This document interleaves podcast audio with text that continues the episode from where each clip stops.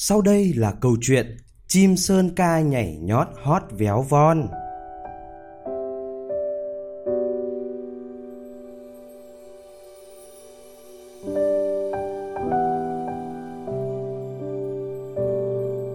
Ngày xưa ngày xưa, có một người cha có ba cô con gái. Trước khi đi xa, ông hỏi các con muốn ông mang về những món quà gì. Cô cả muốn lấy ngọc, cô hai muốn kim cương, còn cô út thì lại muốn một con chim sơn ca hay nhảy nhót, hót véo von.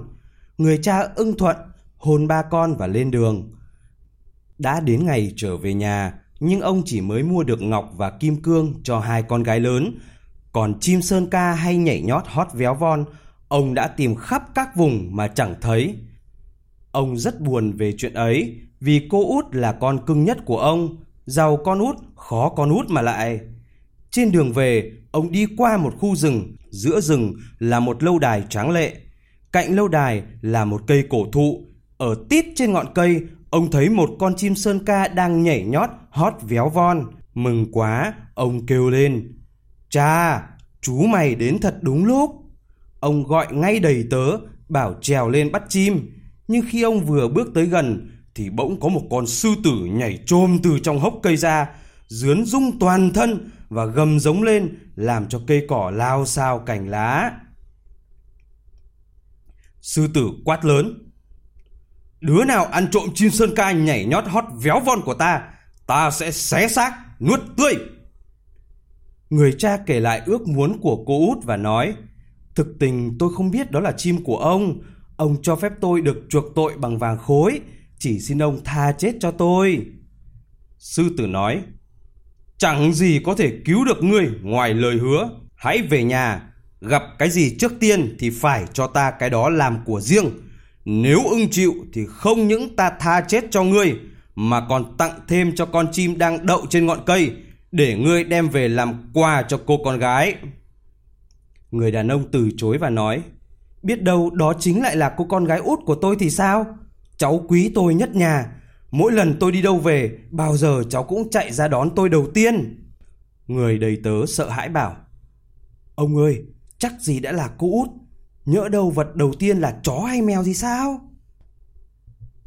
Nghe cũng có lý, người cha đồng ý nhận chim sơn ca nhảy nhót hót véo von và hứa sẽ về nhà gặp gì trước tiên thì sẽ cho sư tử làm của riêng vật đó. Về tới nhà, cái ông gặp đầu tiên chẳng phải là chó mèo mà lại chính là cô con gái út cưng nhất của ông chạy ra đón cha. Thấy vậy, ông òa lên khóc và nói, Con cưng của cha, cha mua cho con con chim nhỏ bằng giá quá đắt. Để có chim, cha phải hứa đem con cho một con sư tử. Nó mà được con, chắc nó sẽ xé xác con ra ăn thịt mất. Rồi ông kể cho con nghe hết đầu đuôi câu chuyện, bảo con chớ có đi. Thôi thì cũng đành liều, để chuyện muốn đến đâu thì đến. Cô con gái an ủi bố và nói, Cha kính yêu của con, cái gì cha đã hứa thì phải làm. Con sẽ đi đến đó và làm cho sư tử tính tình dịu bớt đi. Sau đó con sẽ trở về thăm cha, không can gì đâu cha ạ. Sáng hôm sau, cô hỏi đường rồi từ biệt cha, ung dung đi vào trong rừng. Thực ra con sư tử chính là một hoàng tử bị phù phép, Ban ngày cùng với kẻ hầu người hạ đều là sư tử cả, đến đêm tất cả lại hiện nguyên hình là người. Tới nơi hẹn, cô gái được tiếp đón rất niềm nở và đưa vào trong cung điện. Khi bóng đêm phủ xuống, sư tử hiện thành một chàng trai khôi ngô tuấn tú. Lễ cưới được tổ chức linh đình, hai vợ chồng sống với nhau rất vui vẻ, đêm thức, ngày ngủ. Một hôm, sư tử bảo, ngày mai ở nhà em có lễ cưới đấy. Chị cả lấy chồng, anh sẽ bảo bầy sư tử đưa em đi. Nàng thưa vâng, vì cũng muốn về gặp lại cha. Nàng lên đường, bầy sư tử đi theo hộ vệ. Thấy nàng về, ai cũng mừng, vì tất cả mọi người cứ đinh ninh là nàng bị sư tử xé xác ăn thịt từ lâu rồi. Nàng kể chuyện rằng mình có một người chồng đẹp trai, hai vợ chồng sống hạnh phúc. Nàng ở lại nhà suốt thời gian cưới xin, sau đó nàng lại trở về rừng. Khi người chị thứ hai lấy chồng, nàng được mời về dự lễ cưới.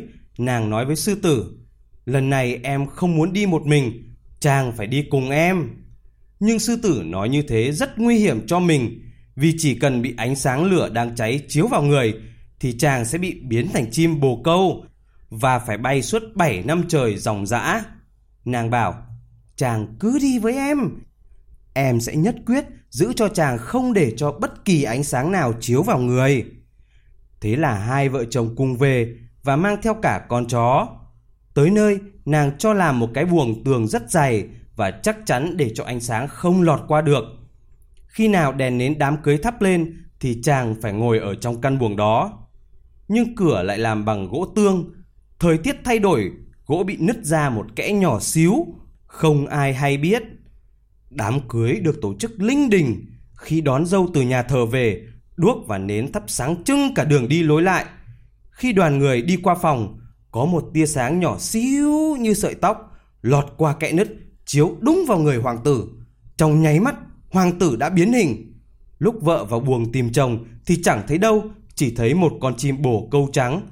Chim bảo nàng, thế là anh phải bay đi khắp bốn phương trời 7 năm.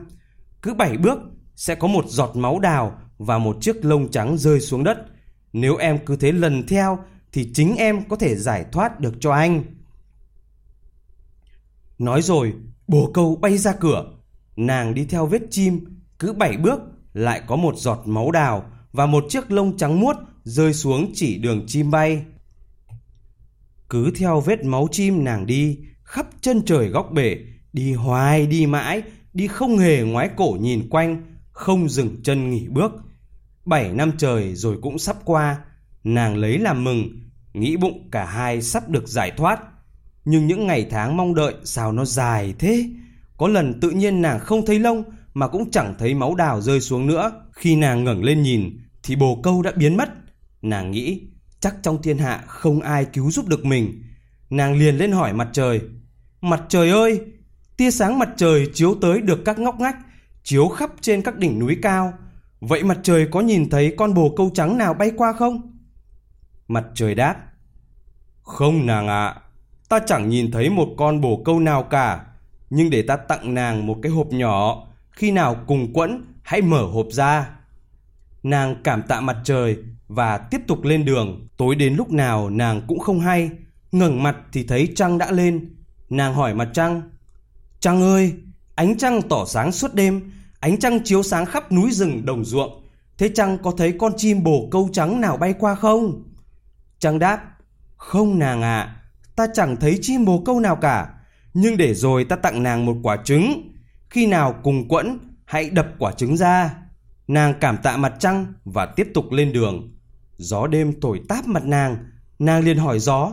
Gió ơi, gió thổi qua khắp mọi nơi, gió thổi qua từng ngọn cây kẽ lá, gió có thấy con chim bồ câu trắng nào không? Gió đêm đáp, không nàng à, ta chẳng thấy con chim bồ câu trắng nào cả. Nhưng để ta hỏi ba ngọn gió khác, may ra chúng có thấy chăng? Gió đông và gió tây nói không nhìn thấy, nhưng gió nam lại nói Ta có nhìn thấy chim bồ câu trắng bay về biển Hồng Hải. Vì hạn 7 năm đã hết nên nó lại biến thành sư tử. Sư tử hiện đang đánh nhau với một con rồng ở đó. Mà con rồng lại là một nàng công chúa bị phù phép. Gió đêm bèn bảo nàng, Ta khuyên nàng nên tới Hồng Hải Ở bờ bên phải có rất nhiều cây sậy cao to Đến bụi sậy, Đếm đến cây thứ 11 thì cắt dùng cây sậy ấy giúp sư tử đánh rồng. Sư tử sẽ thắng rồng và cả hai con vật ấy lại hiện nguyên hình thành người. Sau đó, nàng hãy quay đầu nhìn lại, nàng sẽ nhìn thấy một con chim ưng nằm bên bờ hồng hải. Nàng hãy cùng người yêu nhảy lên lưng nó, chim ưng sẽ đưa cả hai vượt biển về nhà. Đây, ta cho nàng một hạt rẻ. Tới giữa bể, nàng ném hạt rẻ xuống, hạt nảy mầm ngay và một cây rẻ cổ thụ sẽ mọc từ dưới nước lên. Chim sẽ đậu trên ngọn cây để nghỉ, vì chim không đủ sức bay một mạch vào đất liền. Nếu nàng quên vứt hạt rẻ xuống biển, thì chim không có chỗ dừng chân nghỉ, nó sẽ thả cả hai vợ chồng rơi xuống biển. Tới Hồng Hải, nàng thấy mọi việc xảy ra đúng như lời gió đêm nói. Nàng đến bên bụi sậy, đếm đến cây thứ 11 thì cắt. nàng vung sậy lên đánh rồng. Sư tử xông tới nữa, quả thật là rồng thua. Lập tức cả sư tử lẫn rồng đều hiện nguyên hình thành người. Nàng công chúa bị phù phép thành rồng vừa được giải thoát, hiện nguyên hình thành người, liền nắm ngay tay hoàng tử, kéo lên cưỡi chim mưng bay mất. Cô gái đáng thương bị bỏ rơi, nàng chỉ còn biết ngồi khóc. Mãi sau, nàng mới lấy lại được can đảm và lẩm bẩm. Gió thổi xa tới đâu, ta đi tới đó. Chừng nào gà còn gáy, ta còn đi. Ta quyết chí tìm cho được chàng mới thôi. Nàng lại tiếp tục lên đường, đi hoài, đi mãi. Cuối cùng nàng tới được lâu đài là nơi hoàng tử và công chúa ở.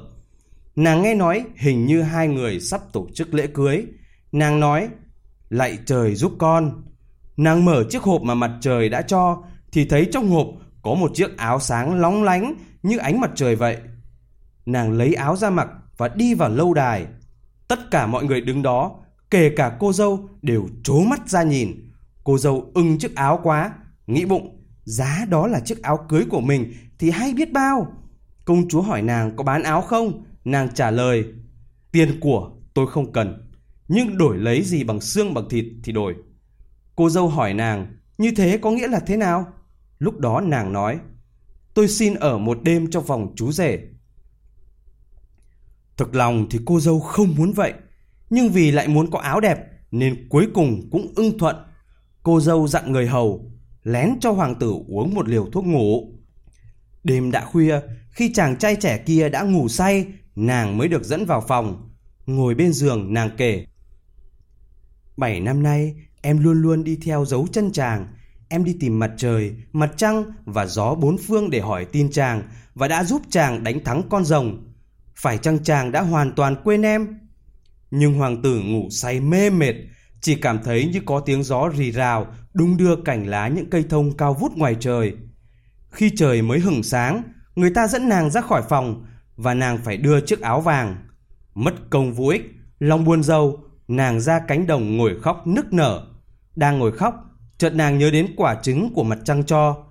Nàng đập trứng, một con gà mái mẹ và 12 con gà con bằng vàng chui ra.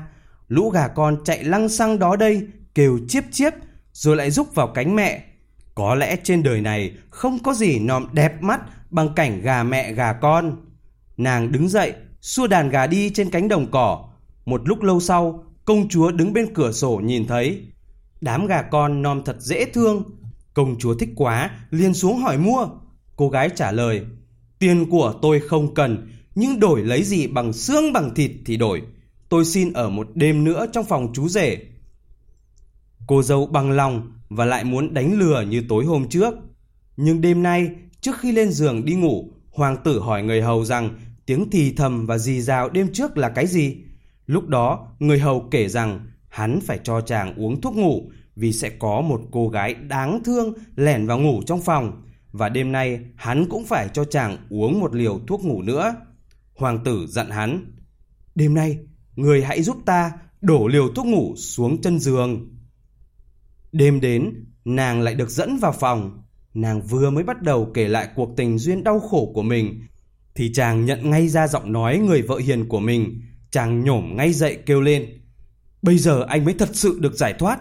Anh đã sống như trong mơ vì anh đã bị một công chúa xa lạ phù phép để anh lãng quên nàng. Thật là trời có mắt đã giúp anh qua khỏi cơn mộng mị thật đúng lúc. Thế rồi ngay đêm ấy, chàng và nàng lẻn ra khỏi lâu đài.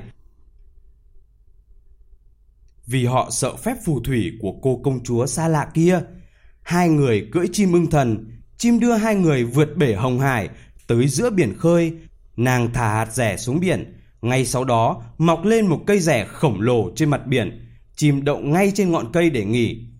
Rồi chim đưa họ về nhà, họ gặp lại con, đứa con bây giờ đã là một chàng trai khôi ngô tuấn tú. Từ đó, họ sống sung sướng bên nhau cho tới khi tóc bạc răng long.